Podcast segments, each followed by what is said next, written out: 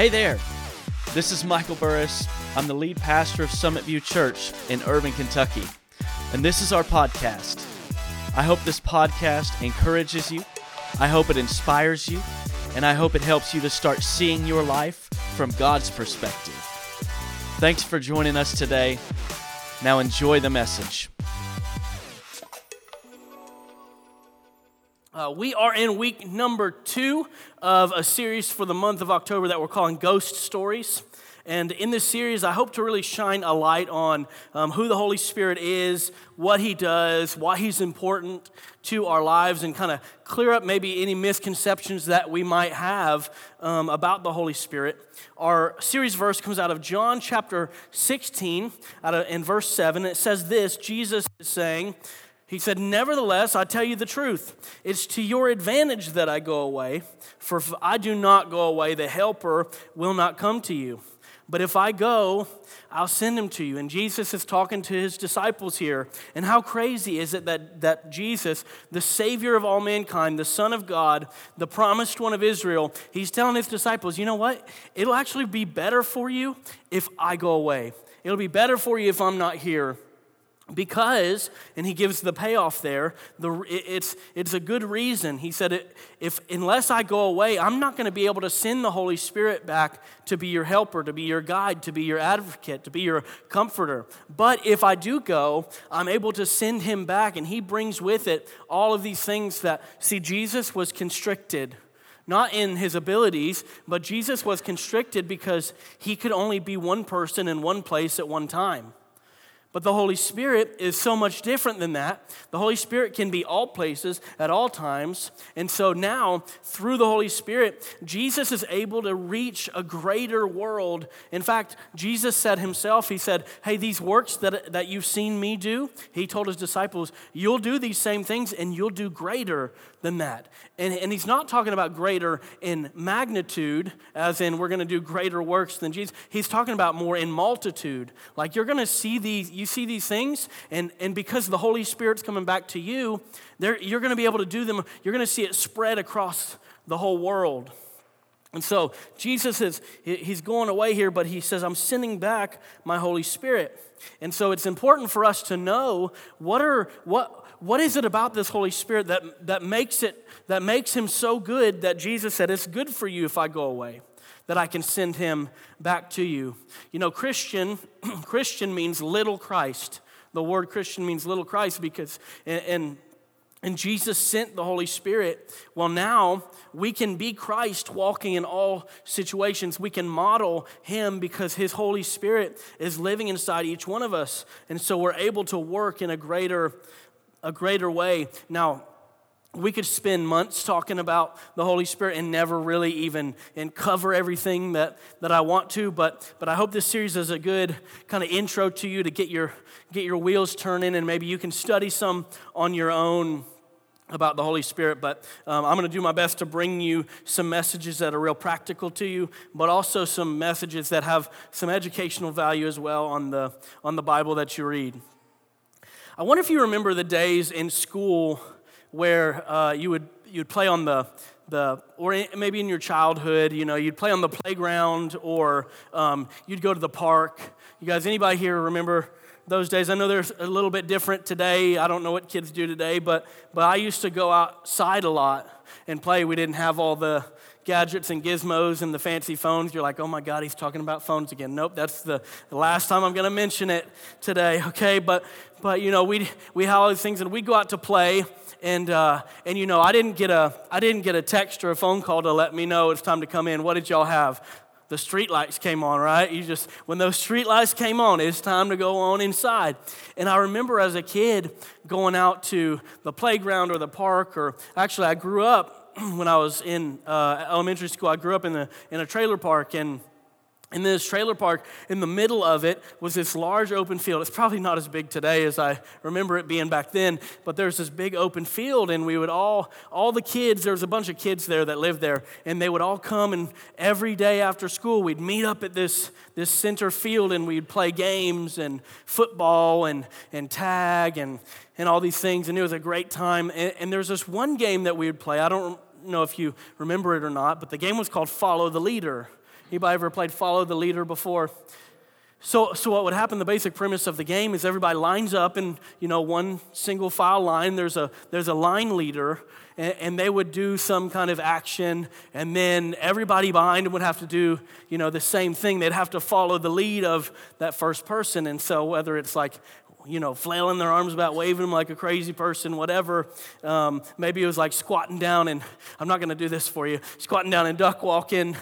Not because I can't. I was cleared from physical therapy. I'm just saying, y'all. Anyway, shout out Apex. Whoop, whoop. Anyway, I need a sponsorship now. So anyway, but they squat down, maybe they duck walk or something like that. And here's where I hated it though. When the line leader was really fast, they would always know, if I just sprint as fast as I can, like I'm gonna lose people. And I know it's hard to believe, but I was never much of a runner. Like, I know these short legs, you're like, what? I don't believe it. No, it's true. It's true, believe it or not. And so I never have been, and by God, I probably never will be. The Bible says the wicked run when nobody's chasing them. Okay, that's my life verse. So y'all run if you want to, but you stay wicked. But it never fails that the person in front would always be really fast, and they would just take off running. I'd stay with them for a while, but after a while, I'm dropping back, and I'm huffing, and I'm puffing, and I'd get out. But here's where I would win at the game. I'd win at the game when the person that was in front was trying to be a little bit sneaky. And you always got the person that's overthinking, and like maybe they're doing something to really distract you with their left hand. They might cross their fingers on their right hand, and they're trying to be really sneaky. Well, I would notice that because ever since I was real little, I've always been a person who notices the details. Like, so I've seen the laughs when I walk around and I straighten all of the packets in your chairs. Like, that's me. I'm straightening them up. I'm trying to, and the team's laughing at me, but that's okay. I like to pay attention to all the little details. So, like, maybe they're crossing their fingers. Maybe they're picking their nose. Listen, I'm going all in. I'm in it to win it, baby. So if they're picking their nose, I'm picking my nose. That's what happens. But I would pay attention to all the little details, and that's where I would be successful in winning this game of follow the leader. And I was always able to tune in to focus and pay attention to the leader, and because of that, I'd really start being successful at the game if somebody up front didn't take off in a full-blown run. But can I make a case to you this morning that follow the leader really applies more to your life right now than you might have ever thought it would? That you have a leader, especially if you're a Christian. If you're a Christian, you've picked your line leader. Like, you've picked the one that you should be modeling and following after. And if you're really going to be successful, you need to learn how to tune in. You need to learn how to focus. You need to learn how to pay attention to how God is moving and pay attention to how God is directing you to move. And Jesus knew this. Jesus was actually the master of this. In John chapter 5, verse 19, it says this. You can follow along on the screens behind me or on your message notes. You've got them there in front of you as well. Jesus explained this to the people around him. He said, "I tell you the truth, the Son can do nothing by himself. And listen, he only does what he sees the Father doing. What the Father does, the Son also does." He said, I'm just playing this big game of follow the leader. I'm just doing everything that I see the Father do. If I see the Father do it, I'm doing it. If he doesn't do it, I'm not going to do it. God's the leader. And just like Jesus is modeling here, we need to learn how to turn into what he's, to lean into what he's saying, to tune into what he's saying, how he's moving, how he's directing us to move on his behalf.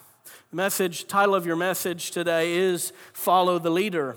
So turn to your neighbor, everybody, say I'm following, I'm following, I'm following. Say I'm following. So when we talk about following the leader, when we talk about God's leading us, there's really four primary ways that you'll see God leading you in your life. I'm going to go through these really fast, but I just want you to know this for a baseline. This is in your notes. Primary ways that God leads us. First, he leads us through his word. He leads us through his word. And when I say his word, what I mean is the written word that you have in front of you, the Bible. God's leading us through his Bible. In fact, your Bible is the ultimate authority of everything. So everything else in your life should submit to the Bible. And in these other three, the ways that God leads us, I'll say it like this: if they don't agree with what the Bible says, the Bible takes precedence. So whatever's written is going to take precedence over everything else you might have thought you heard or what you thought you experienced. If it's not in agreement with the Bible, it's not in agreement with God's word, that's not God leading you, okay? So God leads us primarily through his word. But then, and I believe these are in order of importance. Second, God will lead us through his voice. His voice, you know, God is speaking to us. He's guiding us. He's directing us. He's showing us things to come. He's guiding us through, leading us through his voice. And then we're going to talk about that a little bit more this morning. But the third one, God will lead us through our situations, where we find ourselves in life. You know, God will use a situation in order to direct you where to go. And he'll use situations to also direct you to steer clear of things. Like he'll use these situations in your life in order to guide you and to lead you. If you look back on your life, there's probably a couple opportunities that you missed or that you bypassed. And you say, you know what? That was a good thing because I wouldn't have ended up where I am today if I would have said yes to those things or if I wouldn't have bypassed those things. Or maybe you got put in a situation and you are where you are today because you said yes to the situation. So he leads us through our situation. Then finally, he leads us through other people. Other people. Now, I wanted to say his people, but that's not always necessarily the case because one time God led a man on the... I'm going to watch my language here, but he led a man through a donkey.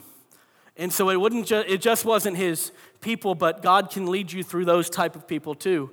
You know, I'm just you'll get in a second. But anyway, other people, God can lead us through other people as well. That there are people that have a voice in your life. I hope I'm a person that spiritually have a voice in your life. That if you're struggling with something, you don't know how to make a decision, you can come to me and say, "Hey, Pastor Michael, I don't know what to do, and I promise you I'm always praying for you, and I may not have an answer for you, but there may be a case where I do, because God's shown me, but what I want to say is other people should only confirm what God has already shown you. Like there's not going to be something that's like that you shouldn't get before Prophet Grand Poobah and, you know, whatever his name is, and he gives you a word that disagrees with the direction that you felt your entire life that you should be taking. That's probably not God, okay? But God will use other people in cases to guide you and to lead you and to influence you. So this morning, I really want to cue into one of these because it is really expressly how the Holy Spirit is involved as we're being led by God, as we're being led. And I want to talk to you for a couple minutes this morning about the voice of God, the voice of God. John chapter 10, verse 27, Jesus says this, and he makes this grand statement. He says, "My sheep hear my voice, and I know them, and they follow me. My sheep hear my voice, and I know them, and they follow me." And a few verses earlier than this, in this same talk, Jesus makes the statement that the sheep follow the voice of their shepherd, but they don't follow the voice of a stranger. And so there's a couple things I want to point out real quick about this. First thing, when Jesus talks here, Jesus is the good shepherd that he's talking about. He says, the sheep will follow the shepherd's voice. And you know, I don't know how much you guys have really gotten into looking up shepherds and things online. Probably not much because it's not a big deal over here. But over in Europe, they'll show you that, like, you can have the sheep's shepherd standing here, and you can put another person, 100 feet that way, and they could both be saying, "Hey, come here, whatever. And the sheep they'll flock to the shepherd. They'll walk to the shepherd. And so Jesus, in this scenario, he is the good shepherd. And we're the sheep. Every one of us is the sheep, and we should be, following Jesus' voice. And the second thing I want to point out here, God is speaking. If the sheep have a voice that they follow, that the implication here is that God is always communicating with us. If he says, my sheep know my voice, they recognize it and they follow it, the implication is that God is actually speaking to you and to me. He's actively speaking to us, or else there wouldn't be any voice to recognize. So God still speaks today. Jesus is still speaking today.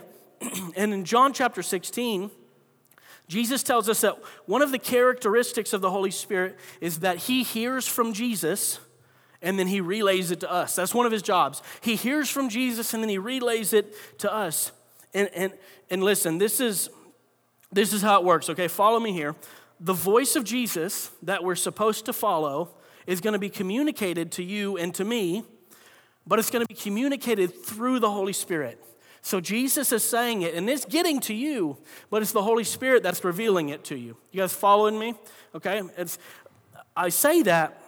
This is why it's so important, because I'm going to teach you some theology this morning, okay? It's just real simple. Theology just means the study of God, and I'm going to teach you something real simple this morning. Here is the truth, that the Holy Spirit inhabits your being from the moment that you make a profession of faith and commit your life to God. From that instance that you make that profession of faith, the Holy Spirit inhabits your eternal being. That's what saves you. That's what makes you a different person from the inside out. I say that because there are doctrines out there, there are teachings out there within different churches and denominations that teach you that you aren't saved until you've been baptized in the Holy Spirit. And they're putting the cart before the horse, okay? You are only saved because the Holy Spirit indwells in your body. Okay, you guys understand? The only reason you're saved is because when you make that profession of faith, it's the Holy Spirit that comes inside you and transforms you from the inside out. That's the only reason. And it's important to know this, because you have to recognize this, that if the Holy Spirit inhabits my being, then I can also, when I recognize that I belong to God, then the Holy Spirit is speaking to me. If the Holy Spirit lives inside of me, he's relaying everything that Jesus says, and I've made my profession of faith, then it's the Holy Spirit that is speaking to me. Jesus says, my sheep hear my voice. They hear my voice. But he doesn't stop there. Jesus said, not only do we hear it, but my sheep follow my voice. They follow it. My sheep know my voice, and they follow it. And listen, this is the difference between hearing and obeying. This is the prime indicator of which shepherd do you belong to. Because there's a whole lot of voices out there that are calling out for you. And which shepherd are you going to follow? Because Jesus said, my sheep are going to follow my voice. But the opposite is also true. That if you don't belong to Jesus, you're not going to follow his voice. So you can kind of tell who's ruling your life, who's looking over your life, by whose voice you're going to follow. But what life situations are you pursuing? Who are you submitting your life to? Jesus says, if you're mine, you're going to submit your life to me. You're going to follow me. When I call you, you're going to answer. This is the difference between hearing and obeying. But if we know we're supposed to follow the voice of God, we're supposed to follow the voice of the Holy Spirit. I want to tell you this morning just 3 points, 1, 2, 3, of how do we follow the voice of the Holy Spirit. Not how do we hear the voice of the Holy Spirit as much, but how do we follow the voice of the Holy Spirit? Number one, you've got to silence the noise. You've got to silence the noise. Silence the noise. The world is noisy. You guys, I'm not living here alone. You guys know it. The world is a noisy place. Every day we're just surrounded by hustle and bustle. Our lives are ruled by the drama and the chaos that surrounds us. Like, that's just That's the truth of the matter. If you turn on the news station, you look in the paper, you open up Facebook and Instagram, you're going to immediately be immersed in bad news. Like, that's what sells, people. Bad news sells. This is what culture thrives on. Culture thrives on the drama of every situation, the bad things happening all around us. And in reality, most of what you read, most of what you watch, most of what you experience with culture is insignificant in this thing that we call life. It's insignificant. The problem is this. We turn up the volume so loud on all of the insignificant matters that we can't really hear what really matters. You got to silence the noise. And I know that you can't hear what really matters when you're overstimulated with the cares and the burdens of this world, because I'm going to show you here in a second.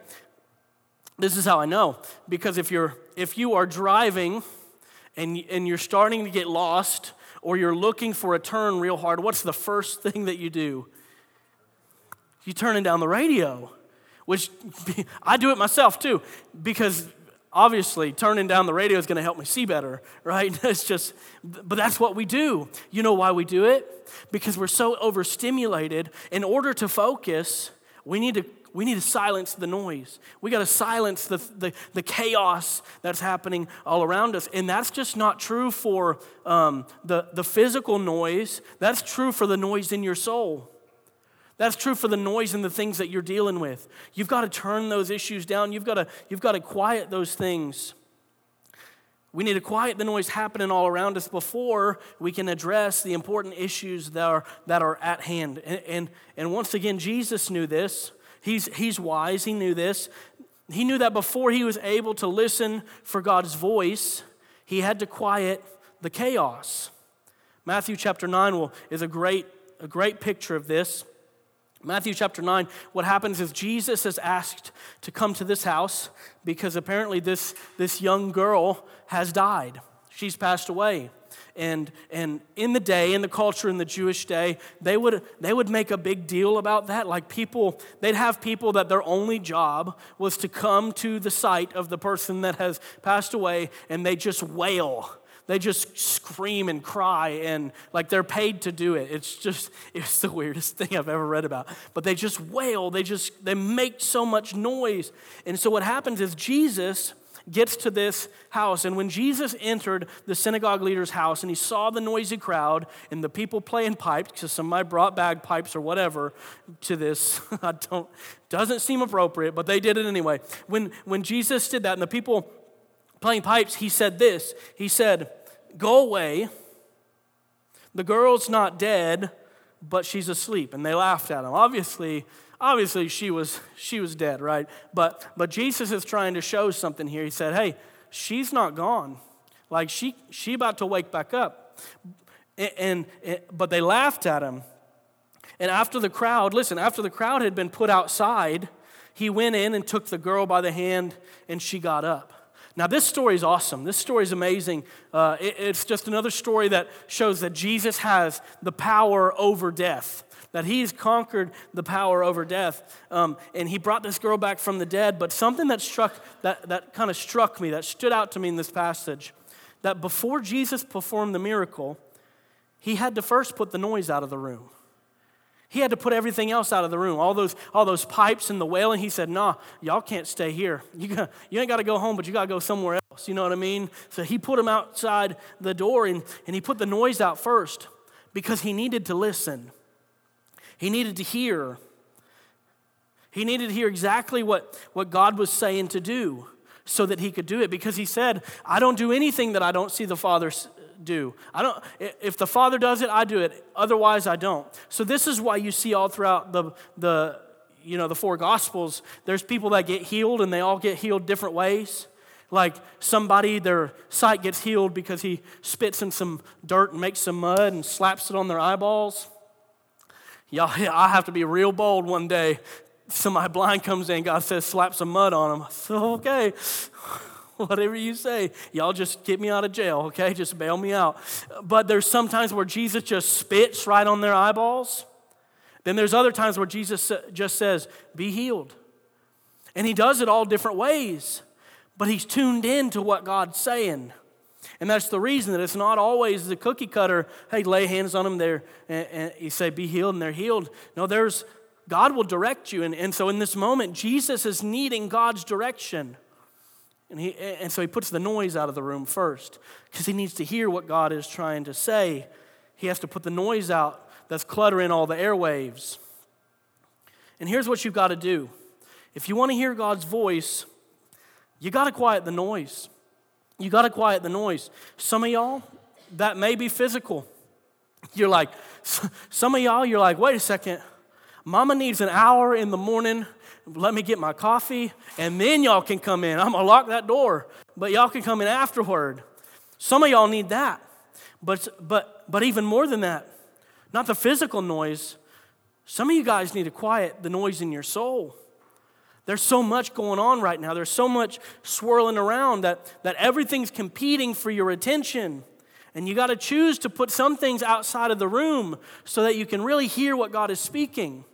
Sometimes you gotta say goodbye to some relationships for a season because they're just cluttering things up.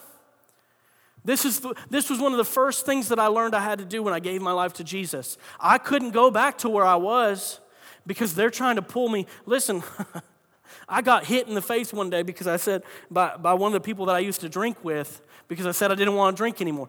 I need to put him out of the room, you know what I mean? Like, I was only half saved, so I might have hit him back. I might not, I don't know. I was only half saved.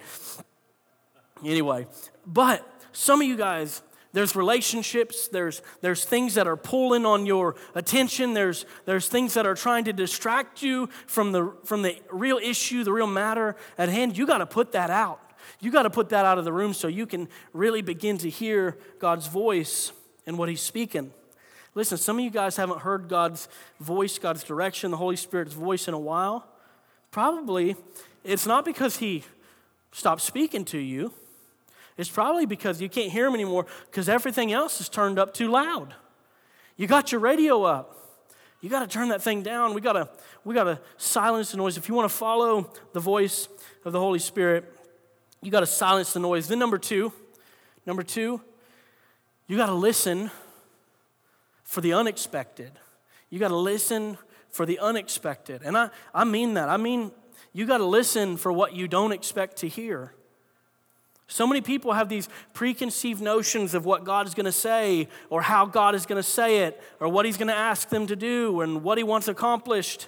But sometimes those things that we expect to hear, sometimes we're only listening for those. We're only listening sometimes for those things that we want to hear. Like some of us, you want to hear, yeah, go take that. You want to hear, hey, yeah, go take that opportunity. Go play ball for that school that has a better record than you. Some of us want to hear that when God is saying, no, you need to stay planted where you're at because I've got something for you to do where you are, and it might not be as luxurious. But this is where you're needed. See, some of us, we're making decisions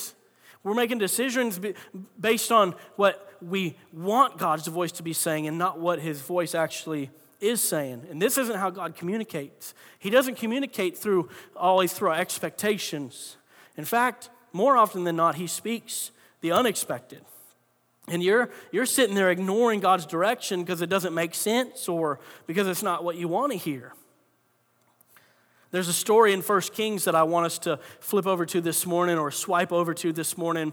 1 Kings chapter 19, and I'll set this up. The prophet Elijah, very famous prophet, okay? If you've ever heard about prophets in the Bible, his is probably, if not the first, the second name on your list. Elijah is very important, and he's in a life-altering situation right here in chapter 19. And he had just defeated all these prophets of Baal. The false deity of the day. He just defeated all these prophets. He asked God to cast down fire and light this thing up, and they even soaked this whole pile of wood and everything. They soaked it with water, and God still lit it on fire. And then Baal didn't do anything, and he said, oh, where's your God at now? So he just defeated all these prophets and made this big show and proving to the world around him that Baal was just, he was insignificant and nothing, and so he has this great victory, But then he had a death threat on his life. He had a death threat by this woman named Jezebel that was the wife to King Ahab, and so he ran. He got scared, and he ran, and he got to a place called Horeb, and he was depressed. He got there, he was depressed, he was anxious, he was suicidal, and he didn't know where to go. And if there is ever a time when you needed God to show up and give you some direction, this was it for him. 1 Kings chapter 19, start here in verse 11. The Lord said to Elijah, "Go out and stand on the mountain in the presence of the Lord, for the Lord is about to pass by." I'm Elijah. I'm like, okay, here we go. Because he didn't reveal himself that easy back then. Like, he wasn't all about that life. And so Elijah goes out there. He said, okay, I'm here. And then a great and a powerful wind tore the mountains apart, shattered the rocks before the Lord, but the Lord was not in the wind. And after the wind came, there was an earthquake, but the Lord was not in the earthquake. And after the earthquake came a fire, but the Lord was not in the fire. And after the fire came a gentle whisper. And when Elijah heard it, he pulled his cloak over his face, and he went out and stood at the mouth of the cave. And then a voice said to him, "What are you doing here, Elijah?" He replied, "I've been very zealous for the Lord God Almighty. The Israelites have rejected your covenant. They've torn down your altars, and they've put your prophets to death with the sword. I'm the only one left, and now they're trying to kill me too." And the Lord said to him, "Go back the way you came. Go to the desert of Damascus.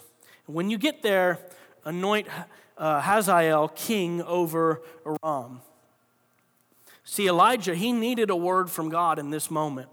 Like, probably the darkest moment of his life, depressed, anxious, suicidal, doesn't know where to turn. In the darkest moment of his life, he needed a word from God.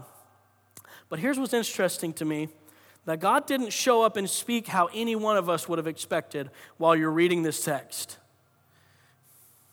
There was this powerful wind, and it tore through the mountains, and it shattered rocks. How amazing. Man, that was awesome. That must be God.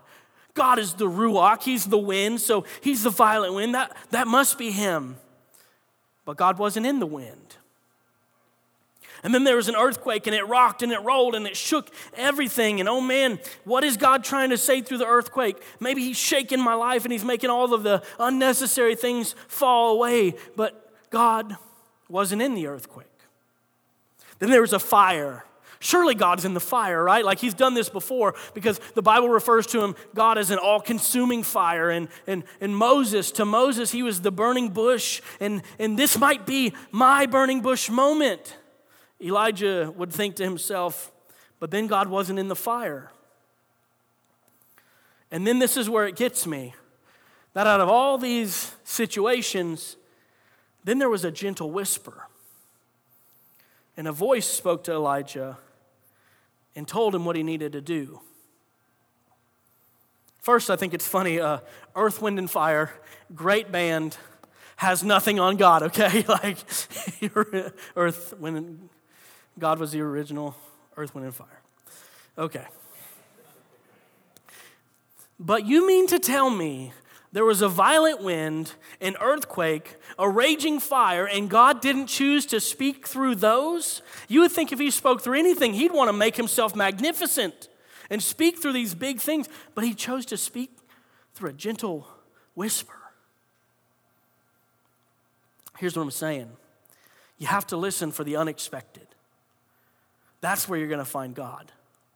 You got to listen for the unexpected. The voice of the Holy Spirit, when he speaks to you, very rarely is it going to be this moment, this powerful event that is shaking with fire and wind. No, most often when the Holy Spirit speaks to you, it's going to be more like a gentle whisper, like a gentle nudge in a direction, a small impression on your heart, on your soul. And you got to learn to look and to listen for those.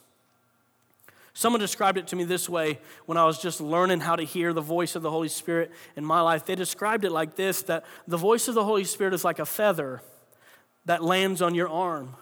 And you could just as easily shake it off as you could listen to it and hear it. And it's just like that.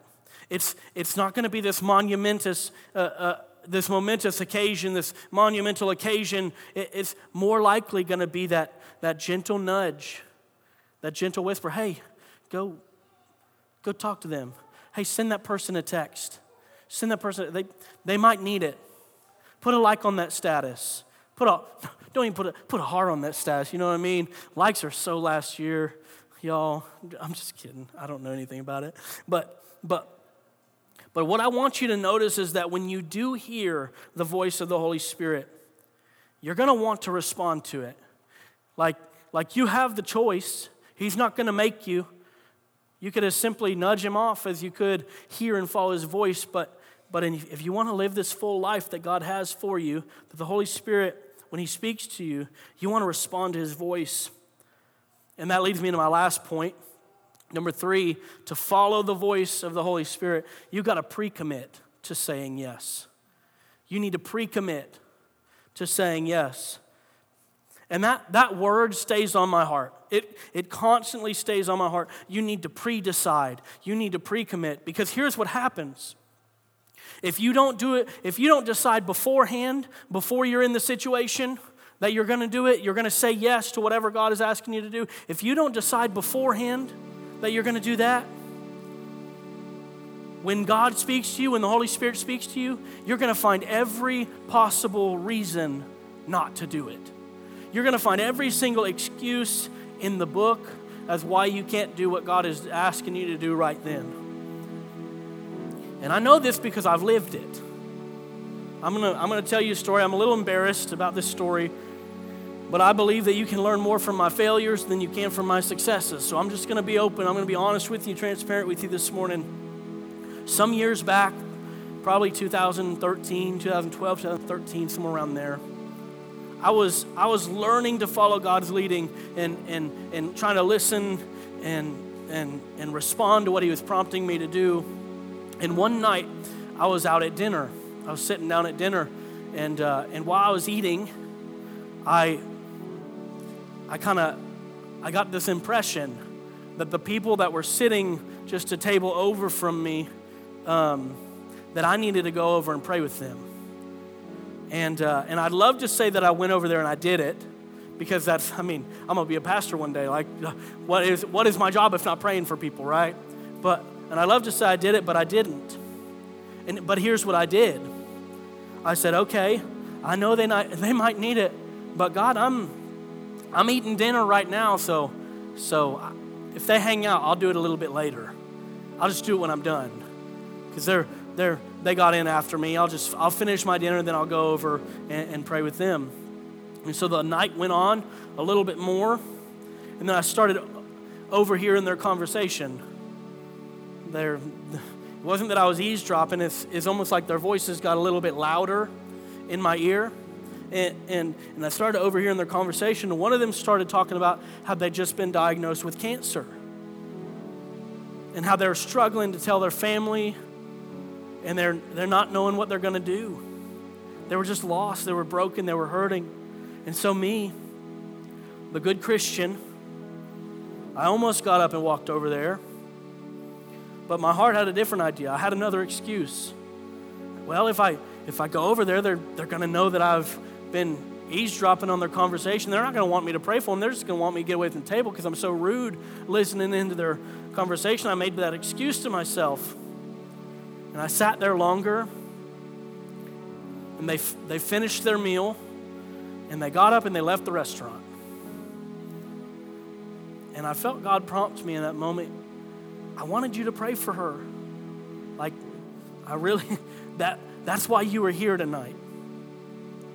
And so I hit God with this. Okay, God, if you want me to pray for her, you're going to cause me to run into her just one more time. If I see her one more time, then I'll pray for her. And you, honestly, when you make that kind of bargain with God, you never think you're going to actually run into that person again. You're making an empty bargain. Well, guess what? I saw her again. I saw her again on my way out of the restaurant. I saw this lady. She hadn't left yet. She's standing outside of her charter bus talking to somebody because they had bussed a whole group of people in apparently. And you know what I did? I didn't go pray for her. I made the excuse that was really the root of this whole thing. God, I can't. I'm too scared. And I left, and I never saw that lady again.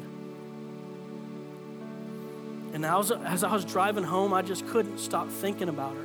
I couldn't stop thinking about that woman. And God spoke to my heart. The Holy Spirit spoke one final thing to me. He said, what if you were her last chance? What if that was it? And I broke, and I wept. I mean, I wept for days, like on and off. I'd think about her again, and I'd cry all over again 2 days later. And I was broken over that lady, and I never saw her again.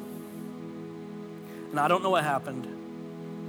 But you know why I've decided in my heart to pray for any single person who asks me to approach somebody out of the blue and pray for them, even if it makes me a little bit embarrassed and nervous to do it, if God's asking me to do it. It's not because I'm not scared to do it. I'm nervous, just like everybody else. It's not that I don't have plenty of excuses. It's not that I don't think to myself, if God wants it done, he could send somebody else. I do it because I remember that moment. I remember the moment when the Holy Spirit made that impression on my heart, said, what if you were her last chance? And I made a pre-decision that if God ever gives me the opportunity to pray for someone, to speak life to someone, to follow his guiding, to follow his voice in my life, I'm never gonna squander that opportunity ever again. It's not because I'm not scared. It's not because I'm not embarrassed at some point. It's not because I'm not nervous. Not because I don't have excuses. I do it because God asked me to. And one of the easiest things to think in our faith is this. And I know you've thought it because I've thought it myself. God is so big, it won't matter. If I don't do it, someone else will. Someone else will. God loves them enough, he'll send somebody else. What if everybody thought that way? What if everyone put the responsibility on everyone else's shoulders? Well, I don't need to pray for them. I can just post prayers on their status. I can just comment prayers and someone else will pray with them. I don't need to share the gospel with them. If God really wants them, he'll send somebody else that knows more than me. I don't need to serve at church. Someone else will. Someone else will take care of it. We got plenty of people here. I don't need to tithe. I don't need to give to the church. Someone else that has more money than me and in a better position, they're going to take care of it. They'll be fine. Guys, if everyone thinks like that, this church will cease to exist. Those people will continue to never get prayed for. That person will die and they will never know the hope that Jesus can offer to them. Guys, I'm hoping I'm hitting you today with a reality check this morning. I hope that this might be one of our wake-up calls together. No one else is going to do it. No one else is going to do it for you. You know why? Because God didn't ask them. God asked you. If the Holy Spirit, with his voice, reveals it to you, it isn't someone else can do it. If the Holy Spirit shares it with you, it's because he wants you to do something about it. You've got to decide today that if God asks you to do it, if God leads you to it, you've got to pre-commit and say, yes, yeah, I'll do it. Because someone's eternity hinges on you saying yes to the voice of the Holy Spirit. Guys, you got a significant responsibility. I'll close with this passage, Isaiah chapter 48. This is what the Lord says, your Redeemer, the Holy One of Israel. I am the Lord your God, who teaches you what's best for you, who directs you in the way you should go. If only you had paid attention to what I said. Your peace would have been like a river your well-being like the waves of the sea. When we follow God's lead, we find what's best for us. He leads us into peace. He leads us into well-being. Here's my question for you this morning. I want you to think about this as you leave. Who is leading who in your life? Who is leading who? Are you going to let God be your leader and your guide, or are you going to continue to live your life by your own rules? You're never going to regret saying yes and letting Him take the lead. You're never going to regret saying yes and following Him. Well, thanks for joining us today. I pray that this message had an incredible impact on your life. If you want more information about our church, you can check us out online at summitview.online. We hope we get to see you on a Sunday very, very soon. But until then, have a great week.